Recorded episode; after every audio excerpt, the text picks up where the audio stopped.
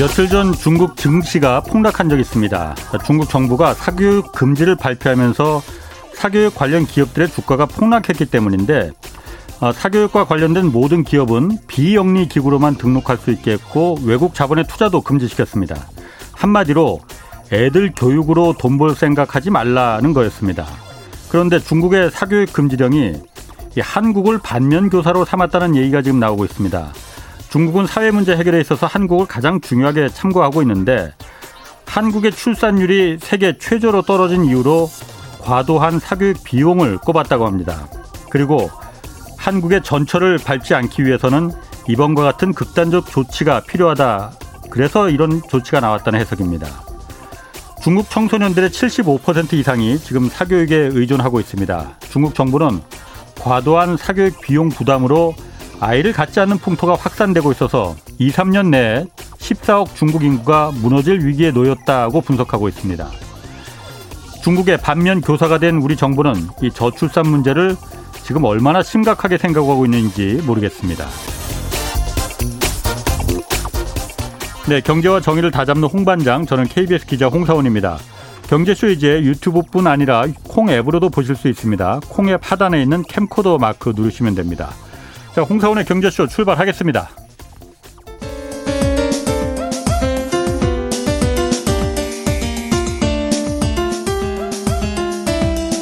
어려운 경제 이슈를 친절하게 풀어드립니다. 돈 되는 경제 정보를 발빠르게 전해드립니다. 예리하면서도 따뜻한 신사 이종우 이코노미스트의 원포인트 경제 레슨. 네, 얼마 전 그 홍남기 부총리가 2030년부터 우리나라가 인구 절벽을 넘어서 인구 지진이 닥칠 것이다 이렇게 경고한 바 있습니다. 핵폭탄보다 더 무서운 게 저출산이라는데 오늘 인구 감소가 경제와 투자에 미칠 영향 좀 자세히 살펴보겠습니다. 이종우 센터장 나오셨습니다. 안녕하세요. 예, 안녕하십니까. 아 여전히 덥습니다. 예, 덥습니다. 오늘, 뭐, 그런데 오프닝 멘트 하실 때에 들으면서 예. 저는 좀 상당히 좀 특별한 그 예. 생각이 들었습니다. 왜냐하면 예. 제가 아, 대학교 입시를 보기 바로 전에 예. 그때 이른바 과외 금지라는 거를 국가 전체적으로서 내렸었거든요. 전두환 시대 때. 예, 그렇죠. 제가 처음에. 고등학교 올라갈 때였는데 저보다 아, 나이가 많으시네. 아, 예, 그렇죠. 예. 그래서 그때는 만약에 이제 재학생들을 대상으로 해서 예. 학원을 하거나 내지는 대학생의 가해를 하다가 걸리면 예. 그게 이제 형사처벌 됐었거든요. 그렇죠. 예, 예. 그렇게 그렇게 막았었고 예. 그 다음에 지금 생각해 보면 아까 말씀하셨던 것처럼 그 사교육이 저출산 이 부분들이 있어서 그 당시 제가 전두환 대통령이 했던 모든 일은 다 반대를 하지만 하나 그때 이렇게 좀 했었으면 어떨까라는 생각이 들었던 아. 것 중에 하나가 예. 80년도에 교육 개혁을 했었거든요. 그때 아. 대학교 입시 교육을 바꿔서 예. 그 전에는 이제 본고사도 있고 예비고사도 있고 이런 형태였다가 예. 그냥 본고사라는 걸 없애버리는 그렇죠. 형태가 그랬었죠. 됐죠. 그때 그렇게 하지 말고 아. 그냥 대한민국 1대학서부터 시작해서 80대학까지 유럽과 같이 아, 서울대 아, 예, 똑같은 형태로서 아, 만들었으면 예. 예. 지금 아마 그게 자리를 잡아서 이렇게 사교육이 난리를 치고 그 다음에 이게 출생률이 굉장히 그것 때문에 문제를 일으키고 이런 일은 좀 없었을지 않았을까 라고 가끔 제가 몽상을 음. 해볼 때 한 번씩 그런 생각을 좀 해봅니다. 지금 하면 됩니다, 그거. 그런데 지금 못 합니다. 왜냐하면 그걸 예. 하려고 하면요. 예. 정권을 10번 정도 내놓을 생각 해야지 겨우 할 수가 있습니다. 어, 그게 정치죠. 예, 그게 정치긴 네. 한데 그만큼 굉장히 어렵거든요. 예. 를 들어서 그게 그러니까 이제 이 현재 있는 것들을 바꾸는 것이 얼마나 어렵냐면요. 옛날에 고등학교를 평준화시키지 않았습니까? 예. 그 이전에 이제 제일 좋은 고등학교가 우리나라에서 경기고등학교가 제일 좋았잖아요. 예. 그거를 평준화하고 그다음에 그 당시에 좋았다라고 하는 그 이 서울에 있는 고등학교들을 강남 지역으로 내보냈어요. 예. 그래서 이제 서울 고등학교 뭐 이런 전부 다 나왔잖아요. 예.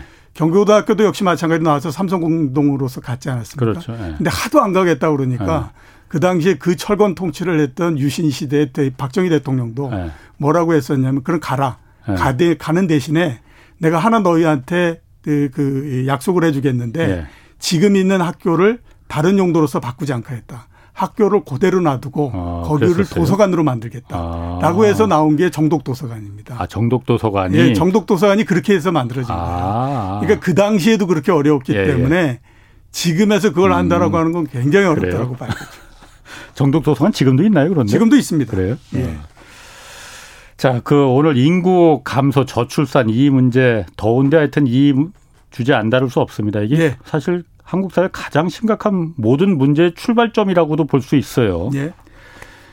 우리를 먼저 보려면은 아, 일본 문제를 먼저 봐야 된다고 지금 센터장께서 말씀하셨지 않습니까? 예. 일본을 먼저 보자고 하신 이유는 우리가 앞으로 닥칠 미래가 모습이 일본의 지금 모습이다라고 생각하시기 때문인 건가요? 네, 그렇죠. 그 어떻게 생각하면 네. 이제 일본보다도 현재 상황 자체는 보다 더 심각하다라고 예. 봐야 될 것 같고요. 그렇기 때문에 모양 자체가 비슷하게 될 가능성이 있다라고 예. 봐야 되고 예. 그다음에 또 하나는 일본이 경제가 왜 이렇게 불황이 됐느냐 하는 것에 대해서 예. 많은 전문가들이 얘기를 많이 하지 않습니까? 예. 거기에서 이제 빠뜨려 놓은 부분이 있기 때문에 말씀을 드리는 겁니다. 음. 그러니까 기존에는 일본의 경제 불황을 얘기할 때에 예. 어떤 형태로서 얘기했냐면 1990년대에 그 버블이 터졌고 예. 그 버블이 터진 거를 정부가 참 바보같이 대응을 해서 예. 정책적인 미스도 음. 났고 그렇게 해서 결국에는 음. 계속해서 사태를 수집을 못하고 어 20년 30년 동안 경제적 불황이 계속돼 왔다. 예. 이런 것들이 이제 거의 등식화돼 있는 예. 그런 그 얘기고 그 이제 중간 중간에 어떤 얘기들을 이제 같이 집어넣냐면 일본이 정책적으로 굉장히 미쓰고 일본 경제는 굉장히 구조적으로서 어떤 문제가 있고 음. 뭐 이런 걸로 해서 얘기를 하지 않습니다. 예. 근데 그 당시를 우리가 따져보면요. 일본 경제가 그렇게 문제가 있거나 예. 또는 상당히 어렵거나 이런 형태가 아니었었어요. 예. 그때 그때 일본의 국가 부채 비율이 얼마냐면 60% 정도밖에 안 됐었습니다. 음. 세계적으로 굉장히 우량한 그 국가 부채 비율을 가지고 있었거든요. 예. 그다음에 그 대외 순자산이라고 얘기하잖아요. 그렇죠. 자산 음. 있고 부채 있고 그래서 부채를 자산에서 빼면 이제 음. 순자산이 나오는데 예. 세계에서 최대로 많은 순자산을 가지고 있는 나라가 일본이었고요. 예. 그다음에 세계 최고의 제조 경쟁력도 갖고 그렇죠. 있었잖아요. 그러니까 예. 전체적인 형태로서 봤을 때는 예. 그 당시에 일본이라고 하는 것이 굉장히 건전한 경제일 수밖에 없거든요. 예. 음. 근데 이게 왜 잘못돼 가지고 지금 이렇게 30년 내내 굉장히 어려운 형태가 됐느냐. 예. 물론 정책적인 미스도 있고 그랬지만 그 중간중간에 굉장히 큰 부분들이 있었다라고 하는 거죠. 예. 그게 뭐냐면 구조적으로 봤을 때 인구가 계속해서 줄어들어 버리는 형태가 되니까 예. 그리고 그게 어떻게 생각하면 세계에서 주요 국가들 중에서는 제일 처음으로 겪는 그렇죠. 형태가 되잖아요. 예. 예. 그러니까 이게 다른 나라들이 경험하지 못한 형태로 해가지고 계속 음.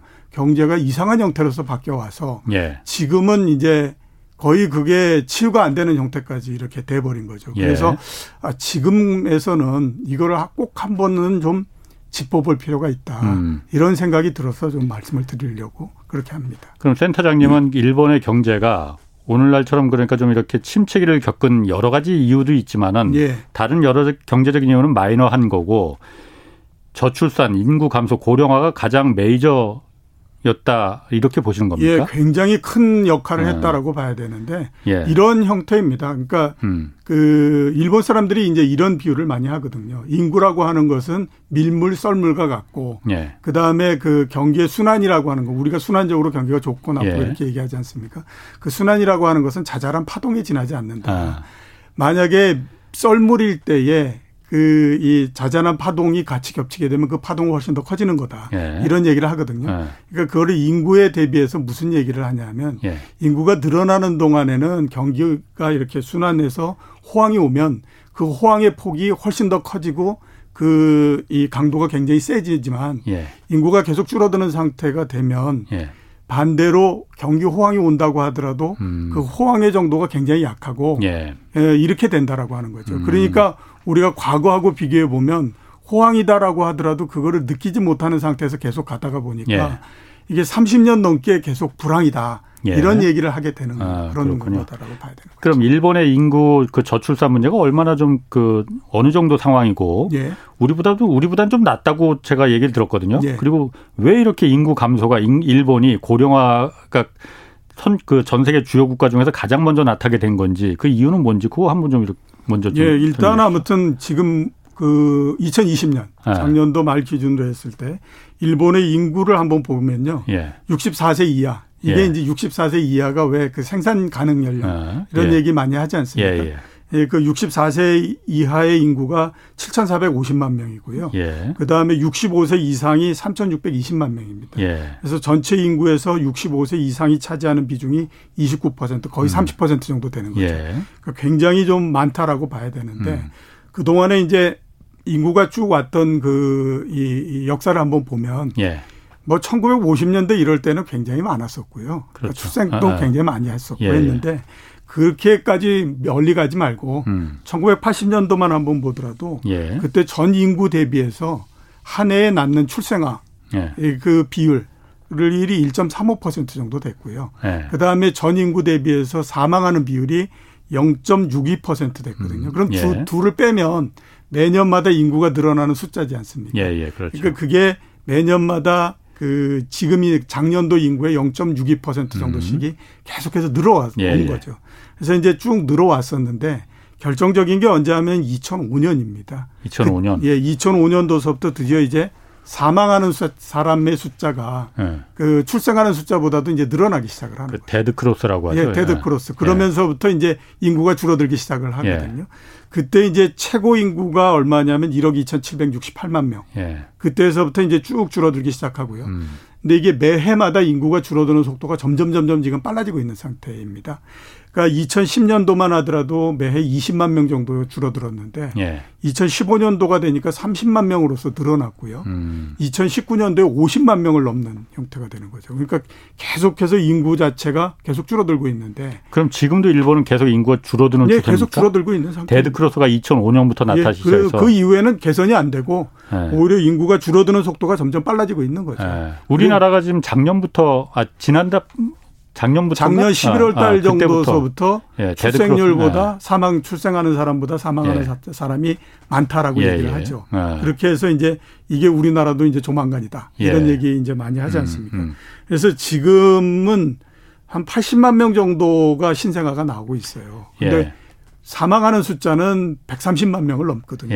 그러니까 요 추세대로 계속되면 2040년에서 2050년 정도 되면 지금 한 1억 2,500만 명 정도 되는 인구가 1억 명 밑으로 떨어질 거다라고 생각을 하고 있어요. 일본은 왜 그러면 저출산이 그렇게 문제가 이유는 저출산이 아. 굉장히 문제가 된 가장 큰 부분들은 일본이 과거 역사서부터 한번 보면 예. 다른 선진국보다도 인구가 폭발적으로 늘어났던 시간이 훨씬 더 빠릅니다. 예. 1941년도서부터 늘어났는데 음. 그 당시에 어떤 일이 있었냐면 2차 세계 대전을 막 하고 하면서 예. 일본에서 인구가 늘어나야지만 예. 앞으로 음. 그이 뭐 참전 용사의 예, 예. 숫자도 늘어나고 예. 이렇게 해서 그 당시에 인구가 굉장히 많이 늘어나는 형태가 됐었어요. 그러니까 41년 40 한 30년대 말서부터 폭발적으로 늘어나기 시작을 하다가 2차 세계 대전으로 해서 좀 줄었다가 그다음에 47년도서부터 49년도까지 굉장히 늘어나거든요. 예.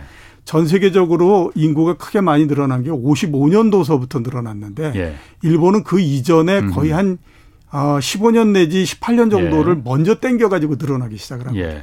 그러니까 당연히 다른 선진국들보다도 이 고령화도 먼저 됐고 그다음에 네. 인구가 줄어드는 것도 먼저 됐고 이런 형태가 되다 보니까 상당히 먼저 이제 그 효과 영향이 나타날 수밖에 없고요. 음. 거기다 또 하나 말씀드릴 수 있는 거는 도시화율이 예. 다른 나라보다도 훨씬 다른 선진국보다 훨씬 아. 더 빨랐어요. 아. 그러니까 다른 선진국 같은 경우에는 산업혁명을 하고 이렇게 하면서 도시화가 되는 그 기간이 상당히 오랜 시간 동안에 걸쳐서 진행이 됐잖아요. 예, 예.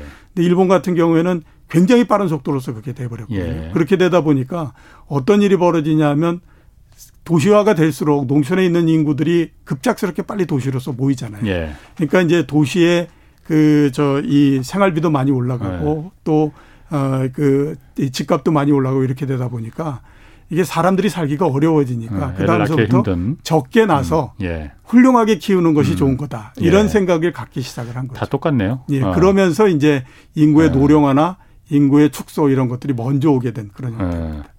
그럼 인구 일본의 그 인구 감소가 예. 일본 경제 어, 오늘날 일본 경제 굉장히 그러니까 좀 그좀 그, 낙후됐고 노, 좀 고령화됐다라는 거는 사람들이 지금 다 알아요. 예, 그렇죠. 어, 결정적으로 뭐 인구 감소가 음. 그런 다른 아까 모두에 말씀하셨듯이 다른 경제적인 그 어떤 헛발질 이런 것는 마이너였고 인구 감소가 경제에 어떤 결정적인 영향을 미친 겁니까? 그러면? 우선은 이제 성장이 굉장히 좀 둔화가 됐죠. 예. 일본 사람들이 이제 이런 그 분석을 많이 하거든요. 뭐 인구가 피크가 나고 난 다음에 어느 정도 지나면 그때의 뭐 소비가 그때에서부터 줄어드냐, 경제 성장이 언제 줄어드냐 예. 이런 것들을 굉장히 많이 연구를 하거든요. 예. 워낙 뭐 옛날서부터 이 그 일본은 인구에 대해서 굉장히 민감하게 그걸 했기 때문에 예.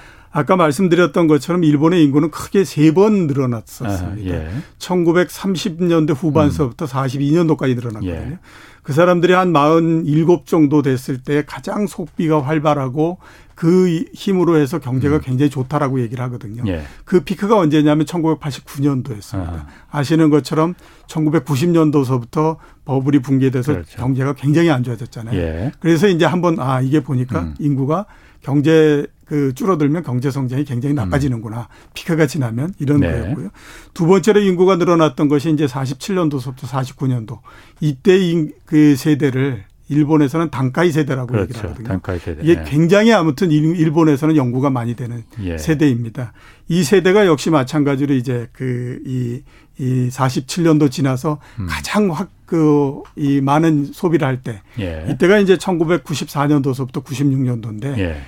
버블 과정 터지고 경기가 나빠지는 과정 속에서도 경기가 한 번 정도 상승을 했었어요. 예. 그래서 아 인구가 또 이렇게 역할을 했다라고 봐야 되고 그다음에 이제 우리가 법 이 그 인구 버블 인구 가장 많이 늘어났을 때 있지 않습니까? 예.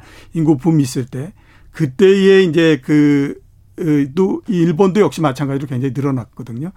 그 사람들이 본격적으로 소비라고 했을 때가 언제냐면 2003년에서 2008년도인데 음. 이때 어떤 일이 있었냐면 일본 경제 사상 예. 가장 최장기의 호황을 기록을 합니다. 예. 근데 문제는 뭐냐면 장기간인데 음. 경기를 느끼는 정도나 그다음에 성장을 하는 정도나 이런 것들이 과거에 비해서는 굉장히 둔화돼 버린 형태가 예. 되죠. 그래서 아까 말씀드렸던 것처럼 일본의 학자들이 쭉 연구를 해보고 나온 음. 얘기가 뭐냐면 인구가 줄어드는 상태에서는 경기 호황이 온다고 하더라도 호황의 정도가 대단히 미약하기 음. 때문에 음. 과거 기준으로 보게 되면 굉장히 약할 수밖에 없다. 예. 이런 이제 결론을 아. 내린 거고요. 또 하나는 이제 소비가 굉장히 둔화될 수밖에 없죠. 예. 그 버블 경제가 1990년대에 터졌다라고 얘기를 하지 않습니까? 예, 예. 그때하고 지금하고를 따져 보면요. 지금이 그때에 비해서 수출이 두 배 정도 늘어나 있는 상태입니다. 일본의 수출? 예, 일본의 수출이요. 예, 예. 그러니까 수출이나 이런 경제만을 보면 일본 경제가 굉장히 나쁘다라고 얘기하는 거는 그건 말도 잘 안 되는 예. 그런 얘기죠. 그런데 문제가 되는 건 뭐냐면 소비가 그 당시에 비해서 30% 정도가 줄어들어 버린 상태예요. 그러니까 이제 일본의 경기 둔화나 이런 것들은 대부분 문제가 됐던 것이 뭐냐면 이제 소비가 줄어들어서 이렇게 되는 건데 예. 일본의 자동차나 가전 판매를 쭉 보면요. 피크를 이룬 것이 언제냐면 우리가 그냥 생각해 보면 버블 경제의 맨 마지막 맨 끝점에서 음. 이게 그 이 피크를 이뤘을 거라고 생각하지만 예. 1998년도 정도가 모든 것들의 피크입니다. 그러니까 가전도 피크, 예. 그다음에 자동차도 피크, 예. 심지어는 수돗물 사용도 피크 음. 뭐 이렇게 옵니다. 예. 이게 왜 이럴까라고 예. 이제 따져봤더니 그때에서부터 인구가 문제가 생기기 시작을 했더라. 음, 음. 이제 그러면서 이렇게 된 거거든요. 그러니까 음. 전체적으로 소비가 줄어든 것도 이 인구가 많이 줄어들고 이런 예. 부분들 때문에 왔고 최근에 보면 이제 일본이 디플레 때문에 굉장히 그렇죠. 고민을 예. 많이 하고 아무리 돈을 예. 풀어도 이게 물가가 오르지 않죠. 뭐0% 예. 이렇게 예. 예. 이게 왜 이럴까라고 그해 보면요. 예. 뭐 돈이 적어서 이런 부분들이 아니고 인구가 줄어들다 보니까 유효 수요가 계속 줄어드는 거죠. 아. 그렇게 되니까 이제 물가도 못 올라가는 그런 형태가 돼버린 그런 겁니다. 아. 그래서 이 인구의 감소라고 하는 것 자체가 경제 전반에 엄청나게 큰 영향을 주는 이런 형태가 음. 되어버린 거다 이렇게 볼 수 있죠. 그렇군요. 그 일본 지금 문제 중에 그 가장 고질적인 문제 중에 하나로 항상 예. 일본 정부의 그 재정 문제를 꼽잖아요. 예, 그렇죠. 근데 어쨌든 인구 감소가 생산 가능 그 활동 인구가 줄어들면은 당연히 뭐 세수도 적게 들어올 테니까 기업의 그 생산 활동도 그 좀 약해질 수밖에 없고 이게 그럼 어쨌든 그 재정 악화라는 그래서 뭔가를 좀 해보고 싶어도 정부가 해볼 수가 없는 그런 상태는 벗어날 수가 없겠네요, 그러면은. 예, 그렇죠. 그게 이제 인구 아. 측면에서 봤을 때 굉장히 좀 어렵다라고 봐야 되는데 예. 우리가 이제 그 일본에 국가 부채가 굉장히 많고 예. 그다음에 구저 뭐 정부가 굉장히 많은 국채를 발행했다. 예. 뭐 이런 얘기를 하지 않습니까? 그렇죠. 아. 이제 국채 왜 그렇게 많이 발행했는데라고 얘기를 하면 거의 대부분 많은 사람들이 얘기하는 게 아, 경기가 30년 동안 굉장히 20년 이렇게 넘게 안 좋으면서 네. 정부가 그 경기를 회복시키기 위해 떠안고 예. 그다음에 그 뭐 인프라를 깔거나 이런 예. 투자 쓸데없는 것들에 굉장히 많이 투자를 하면서 아, 이 그 국가 재정이 굉장히 안 좋아졌다. 이런 얘기들을 거의 등식화해서 하지 않습니까? 예, 예. 그게 어떻게 생각하면 잘 모르고 하는 얘기 음. 이렇게 볼 수 있죠. 음. 자, 요 숫자를 가지고 한번 우리가 생각해 보면 그렇습니다. 2000년서부터 2020년까지 20년 동안 예. 일본의 국채가 얼마만큼 증가했냐면 725조 엔만큼 늘어났습니다. 그러니까 예. 725조 엔 국채 발행이 늘어난 거거든요. 예.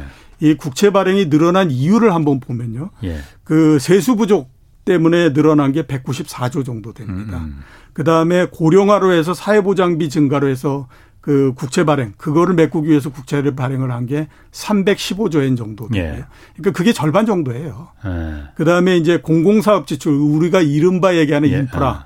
이런 걸 깔기 위해서 하는 건 59조 엔 정도밖에 안 됩니다. 예. 그다음에 이제 지방자치라고 있는데 지방 자치 단체들이 세수 부족을 하게 되면 중앙 정부에서 교부금을 내려보내잖아요. 그렇죠. 그 예. 교부금으로 돼 있는 것이 86조거든요. 예. 그러니까 전체 국채 발행한 거의 절반 정도의 이유가 뭐냐 하면 그 고령화에 따라서 음. 인구가 줄어들고 고령화에 따라서 사회 보장이 돼야 되는 음. 부분들을 예. 메꿀 예. 수가 없기 때문에 그거를 국채 발행을 통해 가지고 메꿔버리는 그런 형태가 된 거죠. 아. 그러니까 이게 전체적으로 보면 요 부분들에서 크게 개선이 되지 않는 한은 일본 정부의 재정 적자라고 하는 것들이 그렇게 크게 개선되거나 예. 이런 게 쉽지 않다라고 하는 거죠. 그러니까 아. 일본 정부가 재정이 굉장히 안 좋으니까 재정을 늘리기 위해서 예. 하는 일이 이제 소비세를 인상을 하고 이렇게 하잖아요. 그 결정타를 그, 예, 그건 그렇게 예. 큰 액수가 아닙니다. 예. 예. 그냥 보면 그 지금 일본의 조세 수입이 총 얼마냐 하면 한 68조 엔 정도 되거든요. 예. 그 중에 그러니까 이, 이 정부가 사회보장비로 해서 지출해야 되는 게 연 15조 엔 정도 됩니다. 예. 그러니까 그, 이, 이 소비세 인상해 가지고 조금 음. 걷어 본다고 한들 예. 사회 보장비로 나가는 거 이것도 음. 거기에서 더 늘어나는 것도 커버하기가 굉장히 어려운 형태. 예. 이렇게 돼버리는 거죠. 그러니까 예, 이런 구조에서는 재정을 건전화시키고 한다는 것이 굉장히 어려운 그런 어. 구조일 수밖에 없습니다. 그렇기 어. 때문에 일본의 지금 GDP 대비해서 정부 부채가 아까 말씀드렸던 것처럼 1990년대에 60% 정도 였잖아요. 예. 그게 지금 250% 정도 넘거든요. 그렇죠. 예. 다른 주체들을 보면 부채가 그렇게 늘어난 건 없어요. 예. 금융기관도 90년대에 GDP 대비해서 160%였고 지금도 160%입니다. 예. 그다음에 이제 개인도 64%고 지금도 60%대예요. 음. 어, 기업 같은 경우에는 그 당시에 150%였는데 지금 아예 100%입니다. 어. 그러니까 기업의 부채는 줄어든 거예요. 예. 대신에 이제 정부 부채가 굉장히 늘어났는데 예. 그게 요런 이유 때문에 늘어나고 있는 어. 거거든요. 그러니까 지금에서는 이 인구 문제나 이런 부분들이 해결되지 않게 되면 이 재정의 건전성 이런 것들이 크게 개선되거나 이러기는 어렵다라고 봐야 되는 거죠. 그 사실 일본 지금 얘기를 하고 있지만 다 우리 얘기잖아요, 지금. 사실 뭐 그렇죠. 우리 지금 이미 일부 나타나고 있는 현실이 바로 그건데 예. 인구가 줄어들면서 사실 한국 사회에서 가장 얼마 전에 저희 시사교육 창에서도 한번 그 지마, 지방 소멸이라는 예. 프로그램을 한번 했었어요. 예. 그거 보니까 정말로 아유 막 오싹오싹 하더라고요. 예. 이게 이 상태로 몇 년이나 더 견디겠느냐. 예. 지방 가보면 지금 진짜 귀신 나옵니다. 막 지방 소멸이라는 표현이 예 맞죠. 정확하 정확하게 맞아요. 예. 일본도 지금 그럼 지금 그런 상태입니까? 일본이 제가 몇 년 전에 일본 출장 가보고 그래도 지방이 사실 굉장히 살기가 좋은 것처럼 보였거든요. 예. 깨끗하고 예. 사람 살만하고 그런데 지금은 어떻습니까, 일본? 저도 그 KBS에서 그 했던 그 시사 예, 예, 그 그걸 한 그걸 봤는데 예. 거기에 보면 일본의 빈집이 천만 채 정도 된다. 예, 이런 일본 얘기 케이스 나왔어요. 예, 예, 예 하거든요. 예. 천만 채면 엄청난 숫자입니다. 1억 2천만 명의 인구면 한 가구가 3천 명, 아니 3명 정도 한다고 하더라도 3천만 채 정도. 예, 예, 3천만 채 정도인데 예. 한 4천만 채 정도 되지 않습니까? 예. 그 중에 천만 채가 비면은 25%가 비어버리는 형태가 음. 되는 거죠. 그러니까 예. 그 굉장히 문제가 심각할 수밖에 없고 예. 천만 채의 그 빈집이 나온다라고 하게 되면요. 이건 지방은 거의 몰락하는 형태로 예. 가거든요. 왜냐하면 천만 채의 그 이 빈집이 나오 나오는 형태가 되면 예. 우선 보면 그 안에 그 젊은 사람들은 많이 빠져나가는 형태가 됩니다. 예. 그러면 그 빈집이 많이 늘어날수록 어떤 일이 계속해서 벌어지냐면 이게 그, 그 도시가 기본적으로 그 굴러가기 위해서는 그 인프라를 운영할 수 있는 자금이 있어야 되는 거잖아요. 예. 근데 사람이 줄어들다 보니까 그 자금이 그러니까 인프라 운영 자금이 잘 모여지지 않는 형태가 되죠. 예. 그러면 어떤 일이 벌어지냐? 공공요금이 올라갈 수밖에 없지 않습니까? 그렇죠. 그죠? 수도, 예. 수도료도 올라가야 되는 예. 거고. 이렇게 되니까 그러면 사회 인프라가 더 깔리기가 어려운 형태가 예. 되고 그렇게 되다 보면 더 빈집이 늘어나는 형태가 되고 지방의 약간에 있는 그 인구도 점점 더 밀집화돼 버리는 거죠. 살기 예. 좋은 데로 밀집화되고 예. 그 예외 지역은 더 비어버리는 형태가 그렇죠. 되는 거거든요. 예. 그러니까 이게 굉장히 아무튼 그 심각할 수밖에 없는데 그게 일본 전체 부동산에 굉장히 큰 영향을 주고 오고 있다. 인구가 이렇게 예. 이제 볼 수밖에 없습니다. 음. 다 아시는 것처럼 1986년도서부터 91년도까지 일본의 버블 붐이 있었지 않습니까? 예, 예. 그 당시에 일본의 집값이 4배 정도 상승을 했거든요. 그리고 나서 하락을 하기 시작합니다. 2004년도에 바닥을 찍는데 그 2004년도의 가격은 1986년도에 버블이 시작되기 이전 가격으로서 떨어져 버리는 음. 그런 형태가 됩니다. 예. 이 버블붐이 왜 왔느냐라고 예. 하는 걸 인구학적으로서 우리 그 굉장히 많이 얘기할 때 예. 이게 앞에서 말씀드렸던 1947년도서부터 49년도까지 출생했던 단칸 세대하고 예. 그 다음에 50년서부터 64년도까지 출생했던 실학의 그 이 저 세대라고 있거든요. 요 두 세대가 음. 이걸 네. 만들었다라고 얘기를 하는 거죠. 이 그 인구가 가장 많이 늘어난 이 세대가 네. 이게 이제 사회 진출을 본격적으로 하면서 음. 도시로 넘어오는 형태가 예, 되지 않습니까? 예, 예. 그러니까 당연히 그 도시로서 넘어오는 사람들이 많아지다 보니까 도시의 가격은 그 집값은 굉장히 많이 상승을 하는 형태가 되고 예. 이 사람들이 많이 모였던 도쿄나 오사카 이런 데 집값이 굉장히 많이 상승을 해버리는 예. 그런 형태가 된 거거든요. 근데 이 세대가 끝나고 난 다음에 그 다음 세대가 되다 보니까 세대의 그 이 이 인구 숫자가 60만 명씩 이렇게 계속 계속해서 줄어드는 겁니다. 과거 음. 가장 많은 이 그 출생을 했던 세대에 비해서. 예. 그러니까 음. 뒤에 받쳐줄 세대가 없다 보니까 계속해서 집값이 굉장히 어려워지는 형태. 그렇죠. 이렇게 돼버리면서 예. 이제 가격이 굉장히 많이 하락을 해버린 형태가 된 거거든요. 예. 제가 봤을 때 이거는 우리나라 부동산에도 굉장히 큰 시사점을 갖는다. 예. 저는 이런 생각이 들어요. 그렇게 될 가능성을 말씀하시는 건가요? 예. 아, 지난번에도 한번 부동산 시장에 연착륙은 없다고 하셨잖아요. 예, 무조건 그렇죠. 경착륙만 있다고 하셨잖아요. 예. 우리나라 인구를 한번 보면요. 예. 그 우리나라 인구 그 출생자가 예. 왜 그렇게 됐는지 모르지만 1982년도생까지는 예. 연간 60만 명 이상씩이 났습니다. 근데 예. 갑자기 85년도 되면 연간 80, 40만 명대로 떨어져 버려요. 그러니까 그 어. 사이에서 예. 한 2, 3년 사이에 갑자기 출생자의 괴리 현상이 팍 생기면서 예. 그 다음서부터 계속 인구가 줄어드는 형태가 된 거거든요. 예. 우리가 과거 같은 경우를 보면 40대 정도가 되면 그때서부터 이제 집을 사기 시작을 한다라고 얘기를 음. 많이 하거든요. 예. 그 이전에는 돈이 없으니까 이제 좀 어느 정도 돈을 모아야 예. 되는데.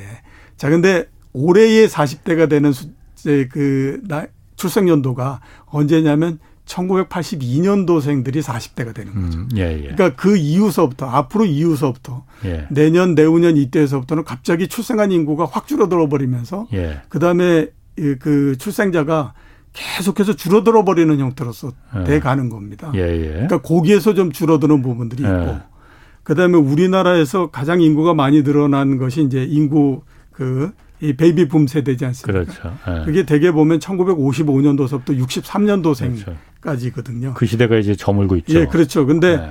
내년도가 되면 1962년도생들이 60세가를 넘어가서 정년퇴직을 음. 합니다. 예. 내후년도가 되면 63년생들이 마찬가지로 정년퇴직을 하는 어. 거거든요. 어유 나도 얼마 안 남았네. 그러니까 이렇게 굉장히 많은 인구를 갖고 있었던 사람들이 예. 가지고 있었던 집이 예. 시간이 지나면서 이제 점점 나오는 형태가 되는 예, 거죠. 예. 근데 그 이후 세대가 그걸 받쳐줄 수 있는 세대의 인구가 굉장히 많이 줄어드는 형태가 됩니다. 예. 그러면 그걸 앞에서 일본하고 그대로 그 대비해서 말씀을 그렇죠. 보면 그렇지. 첫 세대와 두 번째 네. 세대가 세가 이 그 집을 받쳐줘야 되는 세대가 예. 60만 명이 줄어들어 버렸다라고 말씀을 드렸잖아요. 예, 앞에 예. 세대에 비해서 예, 예. 지금 우리나라가 그런 형태로서 바뀌고 예. 있는 거거든요.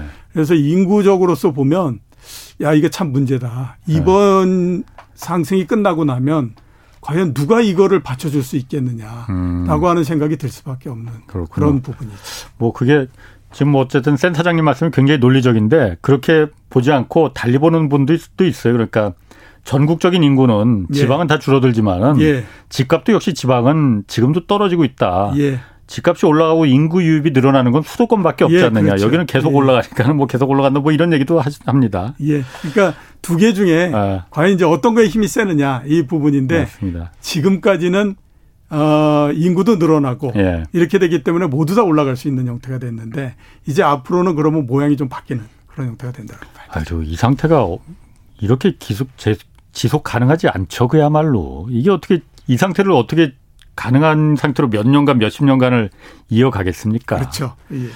자, 0985님이 저출산에 뭐 수십조 뭐 쏟아 부었다는데 그러니까 1년에 이게 한 30조 정도 지금 예산 배정이 아마 되고 있어요. 예. 누구 말대로 그냥 출산하면 1억씩 지급했다면 어떻게 되었을까요? 시범 사업으로 한 1년간 1억 지급한다면 어떨까요? 이런 의견 한번 좀 주셨고요. 예. 3909님도 아 3909님 의견은 좀 다릅니다. 우리나라의 적정 규모 인구수에 대한 검토와 코로나19 뭐 기후변화, 4차 산업혁명 등등 새로운 시대, 시대적 변화를 감안한 새로운 시대, 어, 패러다임이 필요하다. 출산율을 높여서 인구수를 유지하는 방식의 대처, 이런 전근대적인 자본주의적 접근과 대책은 가능하지도 않고 지금까지 그게 바로 실패한 이유다. 뭐 이런 의견도 좀 주셨습니다. 뭐 여러 가지 의견 좀 있을 수 있고요. 자, 그럼 일본 먼저 일본 얘기해서 인구 감소가 일본의 그 주식 시장에도 어떤 영향을 줬습니까? 예, 그렇죠. 주식 시장도 네. 계속해서 쭉 하락을 하는 예, 그 했는데요. 네. 이 하락한 것을 이제 여태까지는 주로 많이 얘기하는 것이 이제 구조적으로 경기가 굉장히 침체돼 있었지 않느냐 예. 이런 얘기들은 이제 굉장히 많이 하고 예. 이렇게 되거든요.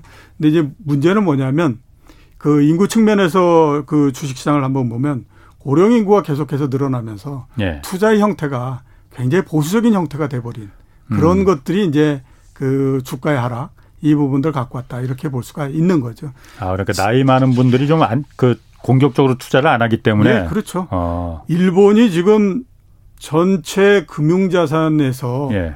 주식이 차지하는 비중이 5.8%이 정도밖에 안 됩니다. 아, 그래요? 예, 예. 그러니까 아. 과거에 청 그 한 20, 한 30년 전 이럴 때에 예. 거의 한 어, 18%에서 20% 정도 됐거든요. 예. 그게 계속해서 줄어든 거예요. 어, 그 위험하다 해서? 예, 그렇죠. 어. 물론 이제 주가가 약하기 때문에 예. 그 다음에 거기에서부터 이제 주식 투자에서부터 벗어난 것도 있지만 예. 이게 사람들이 나이가 많이 들수록 예. 투자 성향 자체가 굉장히 보수적이 될 수밖에 없거든요. 예, 예. 그렇게 되다 보니까 거기에서 생기는 영향 이것도 굉장히 크고요. 예. 그래서 계속 주가나 이런 부분들도 인구가 줄어들고 출산이 안 되고 이러면서 계속 이제 그 기본적으로 아무튼 그 이 투자를 할 수 있는 예. 그런 그 이 자본 이런 것들이 좀 줄어들었다 이렇게 볼 수가 음. 있는 거죠. 그렇군요.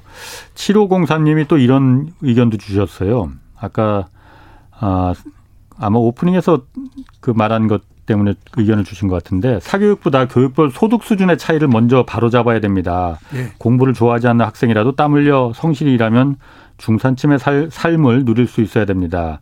우리나라는 공부 못한 사람은 성인이 된 후에도 허드렛 일하면서 최저임금만 받는 게 당연하다는 그 인식이 있습니다.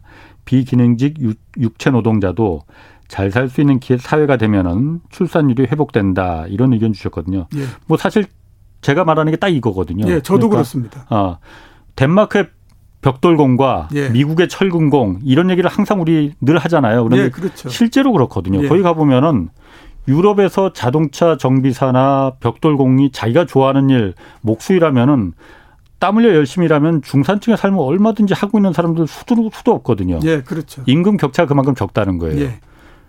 대학을 나오나 대학을 나오지 않으나 가방끈이 길든 짧든 자기가 열심히 일하면 땀 흘려 일한 만큼 그 대가를 반드시 그 사회가 보장해 준다라는 약속을 해 주느냐 안 해 주느냐가 가장 중요하다고 생각하거든요. 예. 저도 사실 이게 바로 우리 아이들을 이 교육도 아니고 그냥 사육 시장에서 빨리 꺼 탈출시켜 줄 수 있는 이 예. 정글에서 탈출시켜 줄 수 있는 유일한 정말 방법이라고 생각합니다. 그렇죠. 가장 좋은 방법이라고 저도 아, 생각을 합니다. 이 왜곡된 노동 임금의 차이를 빨리 없애는 거. 예. 예.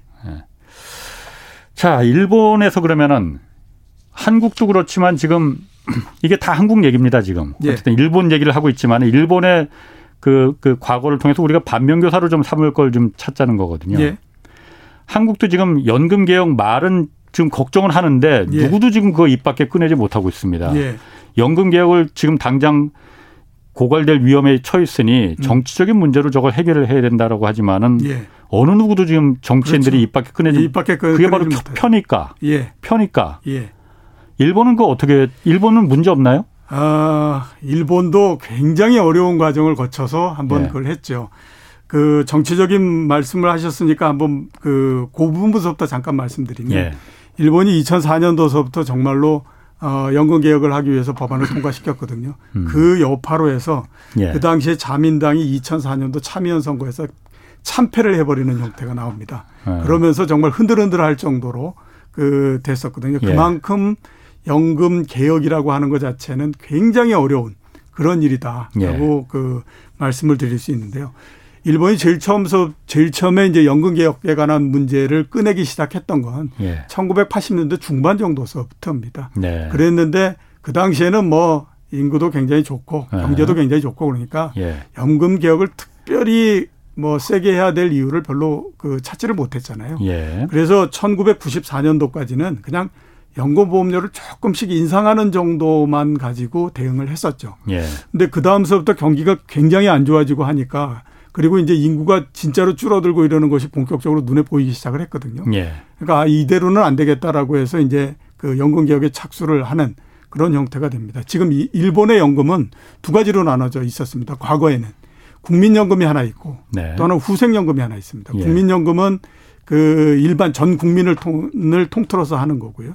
그 다음에 후생연금은 회사원이나 공무원들이 예. 가입하는 거죠. 우리나라 같은 경우는 회사원이 국민연금을 가입하잖아요. 그렇죠. 그리고 그렇죠. 공무원이 공무원연금을 가입하고. 예, 예. 그러니까 거기에서 공무원연금에 회사원이 들어가서 그게 후생연금이 되는 겁니다. 음. 그리고 옛날에는 이제 국민연금은 그냥 뭐 자영업자든지 뭐 주부든지 이런 사람들이 원하면 들 수 있는 형태. 아, 의무는 아니고. 예, 예. 이런 어, 형태가 어, 됐었어요. 예, 그래서 그리고 후생연금은 의무고요. 예, 그렇죠. 예, 그 국민연금 같은 경우에는 월 16,900엔을 내면 예. 자기가 65세 이후가 되면 월 6만 5천 엔을 이렇게 정액으로 수령할 수 있는 그런 형태로서 16,000엔을 내면은 예. 65세 65세? 예, 65세 이후에 넘어간 6만 5천? 그러면 한 네 낸 돈에 한 다섯 배? 아. 예, 요 정도 되는 거죠.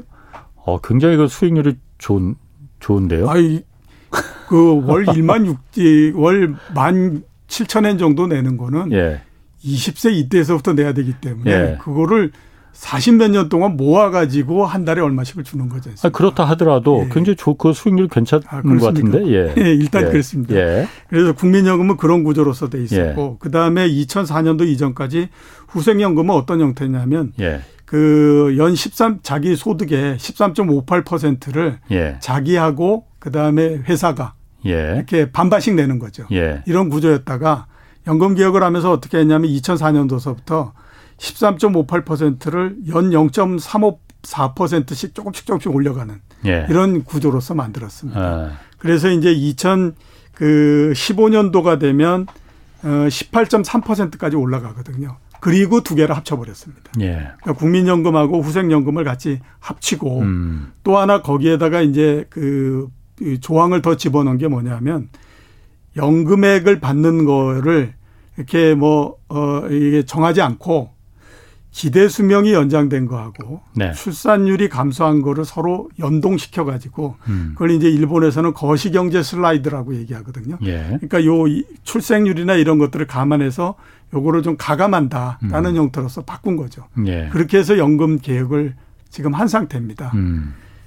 그렇기는 하지만 여전히 이제 보면 젊은 세대 입장에서 봤을 때는 굉장히 불만이 많은 상태죠. 예. 왜냐하면 이 젊은 세대 인구는 계속해서 줄어들거든요. 예. 근데 과거에 굉장히 많은 인구가 있었던 사람들은 연금을 계속해서 타가는 형태잖아요. 그렇죠. 네. 근데 젊은 사람들 입장에서는 어떤 그 불만들이 생기냐면 당신들은 옛날에 평생 고용도 했었고 그다음에 또 뭐 연금도 굉장히 많이 받고 이런 형태지만 인구도 많고 그러니까 내는 것도 적었을 건데 예. 우리는 이 그 고용도 불안한 상태에서 우리보다도 훨씬 더 많은 숫자의 사람들을 연금을 내주고 그럼 우리는 다 털어져서 나중에 우리가 받을 수 있을지 없을지 잘 모르겠고 예. 이러니 굉장히 불만이 생길 수밖에 없는 거죠. 근데 일본 정부에서는 어떻게 하냐? 일단 연금 개혁을 했고 그 다음에는 어쩔 수 없지 않느냐. 이게 뭐 특별한 방법이 없으니 그냥 뭐 그냥 갑시다. 이런 음. 형태로 지금 계속 가고 있는 겁니다. 그렇군요. 하여튼 어떤 연금 상품도 적게 내고 많이 받는 그런 상품은 이 세상에 존재하지 않지 않습니까? 그렇죠. 사실 예, 예. 우리나라의 국민연금이 워낙 처음에 그 전두환 신군부 시절에 들어서면서 이 음. 정치 그 정권의 그, 그 정통, 정통성이 없다 보니까는 국민연금을 네. 말도 안 되는 그런 그 수익률로다가 보장해줬기 때문에 그런 거지만은 어쨌든 다음 정부에서는 연금 개혁 이거 분명히 지금 그러니까 지금도 이미 늦었지만은 분명히 이거 손을 봐야 됩니다. 손을 봐야 되는 건 분명합니다. 예. 네. 자, 이제 우리 어쨌든 일본은 그렇다 치고 우리가 지금 사실 상황이 더 심각하잖아요. 예. 우리 지금 데드 크로스가 작년부터 그러니까 출산율보다 사망률이 더 많아지는 예. 그래서 인구가 절대 인구가 감소하는 그 데드 크로스가 작년부터 지금 시작됐지 않습니까? 뭐 예, 벌써 그렇죠. 19개월째 지금 데드 크로스가 시작돼서 예. 어 작년에 출산율이 0.92명이었는데 예. 이 올해는 이게 0.6명대까지 내려간다. 누구는 이렇게도 지금 예상을 하더라고요. 예, 예. 정말 무시무시한 얘기인데. 일본보다도 전체적인 상황은 보다 더 심각하다라고 봐야 예. 되죠. 그러니까 그 합계 출산율이라고 있습니다. 음. 그러니까 한 여성이 평생 동안 몇 명 정도의 그, 그 아기를 낳느냐라고 예. 하는 거거든요. 그 일본 같은 경우를 보면 이게 낮아도 예. 1.4명, 1.4명 밑으로 떨어진 적이 그렇게 많지 않습니다. 예. 그런데 우리나라는 작년도 이게 얼마냐면 0.83명입니다. 어. 그러니까 아, 심각 아, 0.92가 아니고 0.83명이군요. 예, 예, 제가 예. 잘못 봤나 보나. 예, 그러니까 심각도 측면에서 봤을 때는 우리나라가 일본보다는 훨씬 더 심각하고요. 이게 그 저 이 국제적으로 많이들 얘기하는 게 뭐냐면 합계 출산율이 1.3% 밑으로 떨어지면 예. 이거는 자연 복원이 어렵다라는 얘기를 굉장히 많이 하거든요. 어. 근데 우리는 0.83명이기 때문에 예. 이거는 자연 복원이 안 된다라고 봐야 되는 상태이기 때문에 예. 굉장히 지금 보면 문제가 심각할 수밖에 없다. 이렇게 이제 봐야 되는 거죠.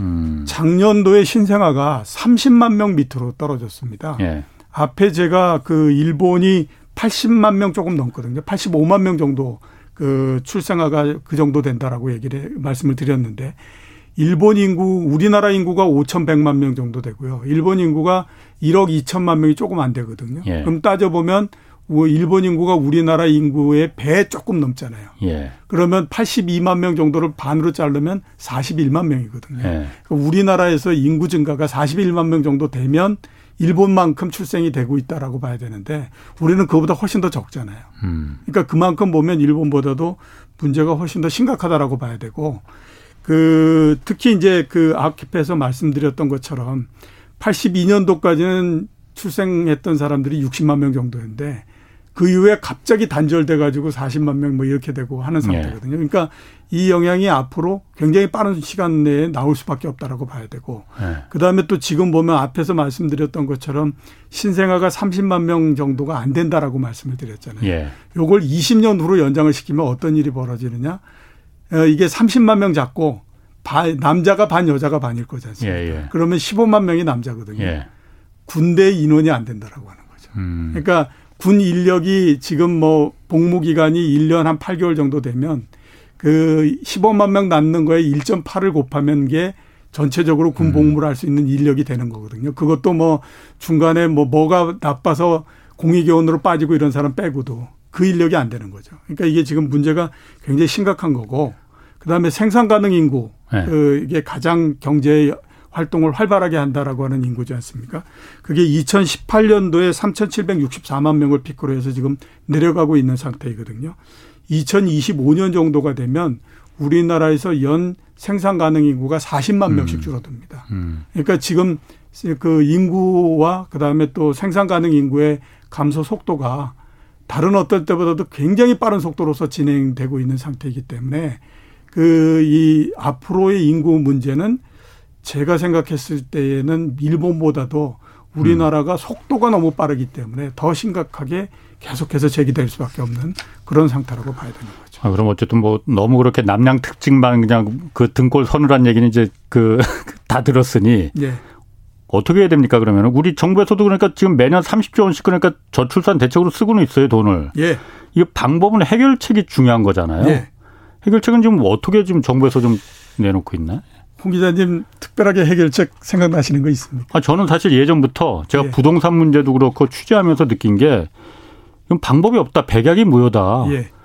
수도를 이전하는 것밖에 저는 생, 방법이 없다고 생각했거든요. 예. 왜냐하면 모든 인프라가 서울의 수도권에 다 모여 있지 않습니까? 예. 가뜩이나 서울은 살기 좋은데 더더군 얼마 전에 무슨 GTX니 뭐 이런 거 그 몇 조 원 들여서 또 놓는다잖아요. 예. 지금 지방에 지하철 없는데 교, 지하철은 고사하고 교통 대중교통 인프라 없는 데가 세고 셌는데 왜 그걸 수도권에 또 놓느냐는 거죠. 그러니까 다 몰려들 수밖에 없는 거지. 예. 서울에 몰려들면은 애 날 여력이 어딨어 지금 나 먹고 살기도 바쁜데 예. 결혼도 못 하지 않습니까? 그렇죠.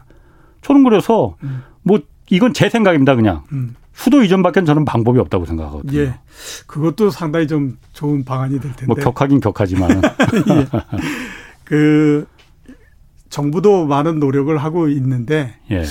대책이라고 쭉 나온 것들을 한번 보면요. 야, 이게 근본적인 대책이 될 수 있을까? 이런 예. 생각이 굉장히 많이 듭니다. 그만큼 앞에서 잠깐 말씀을 하셨지만 야 이거 참 백약이 무효한 것 같다 네. 이런 생각이 많이 들거든요. 정부가 지금 얘기하고 있는 거는 크게 두 가지 방안입니다. 하나는 네. 그이 그 출생률을 높이기 위한 방안, 음. 또 하나는 당장에 지금 뭐 그 인력이 부족하니까 그 인력을 채울 수 있는 방안 이 두 가지로서 지금 구성을 해가지고 예. 얘기를 하고 있거든요. 음. 그 이게 출생률을 높이는 방안은 출생하고 그다음에 거기에 따라서 애들을 키우고 하는데 들어가는 돈을 어느 정도 보조해 주겠다. 라고 하는 겁니다. 그러니까 이제 뭐 그 어, 출생아 되면 한 달에 일정한 나이가 될 때까지 아, 한 달에 거? 50만 원씩 지원해 주겠다. 아, 돈 준다고 애 낳나. 그. 얼마나 답답하면 그렇게 하겠습니까? 아, 중국은 지금 사교육까지 지금 다 금지시키는 판인데. 저 제 생각도요. 사교육도 금지시키고 네. 만약에 할 수 있다라고 하면 앞에서 제일 처음 말씀드렸던 네. 것처럼 대학도 모두 다 평준화 시켜버리고 그렇죠. 이렇게 하면 가장 좋겠다라고 생각되는데 과연 그거를 그 쓸 수 있는 그 네. 칼을 쓰려고 하는 정부가 있을 수 있을까 하는 거에 대해서는 저좀 또 두 번째 방법은 그럼 뭐라고 방안은 번, 뭐라고 지금 두 번째 방법은 뭐냐면 이제 네. 이거는 뭐 어, 일을 할 수 있는 사람이 줄어드니까 네. 그거를 당장에 채우기 위한 방안이거든요. 아, 외국인 유입책을 말씀하시는 네, 그렇죠. 거예요? 외국인 아. 유입책. 네. 그다음에 이제 여성의 경제 활동을 보다 더 강화하는 방안. 네. 그다음에 또 뭐 고령층의 고용을 좀 확대시키는 방안. 이런 방안으로서 이제 구성이 돼 있는 거죠. 아, 그거 참 제가 저는 뭐 사실 뭐 정책에 대해서 그렇게 많이 알지는 못하지만 제가 언뜻 들어도 진짜 공자님 말씀 같네요, 이거는. 진짜 공 그런다고 해서 애를 낳겠나. 이게 아까 앞에 오프닝에서도 잠깐 했었지만 그러니까 그 센터장님도 그렇지만 그 시대를 살으셨잖아요. 제가 예. 고등학교 막 입학했을 때 그때부터 과외가 금지됐었거든요. 예. 저희 어머니가 맨날 그냥 중학교 때 그냥 한참 뛰어놀고 싶은데 나가는 예. 친구들하고 놀고 싶은데 그냥 과외하라고 과외 선생님 집으로 오고 그랬었거든요. 제가 가장 그야말로 기억에 남는 학, 학창 시절을 보낸 게 고등학생 때 같아요. 예. 그 전두환 그분 덕분에. 예. 저는 그거를 고3 때에 그걸 했기 때문에 예. 저는 항상 예. 과외를 하거나 또는 그 학원을 가거나 이런 형태였기 때문에 예. 물론 지금보다는 덜하지만 그 당시에는 굉장히 좀 아무튼 예. 어, 이렇게 쪼이면서 사는 형태였어요. 그러셨구나. 어쨌든 지금 보면은 뭐 중국의 지금 그 사교육 금지시켜서 저, 저출산을 극복하겠다 이 부분도 아뭐 얼마나 다급했으면 그렇게 예, 그 그렇죠. 공산주의니까 그게 가능한 예, 예. 뭐 정책이겠죠. 그렇지만 우리가 그걸 해라 이거는 아니지만은 예. 그 정도 수준의 정부가 의지를 가져야만 용기와 의지를 가져야만이 이게 해결이 되는 거지. 예, 맞습니다. 이거 재고 저거, 저거 재고 하면은 뭘 할 수가 있겠습니까? 지금 애를 하나 나가지고 대학교까지 교육을 시킬 때에 들어가는 공교육비도 문제지만 사교육비 엄청나거든요. 그런 상태에서는 애를 많이 낳기가 굉장히 어렵습니다. 알겠습니다. 아, 오늘 하여튼 뭐 더운데 남양 특집으로 인구 감소가 이렇게 무섭다는 거 잘 들었습니다. 이종우 센터장님이었습니다. 자, 고맙습니다. 예, 고맙습니다. 자, 내일 다시 뵙겠고요. 저는 홍사운의 경제쇼였습니다.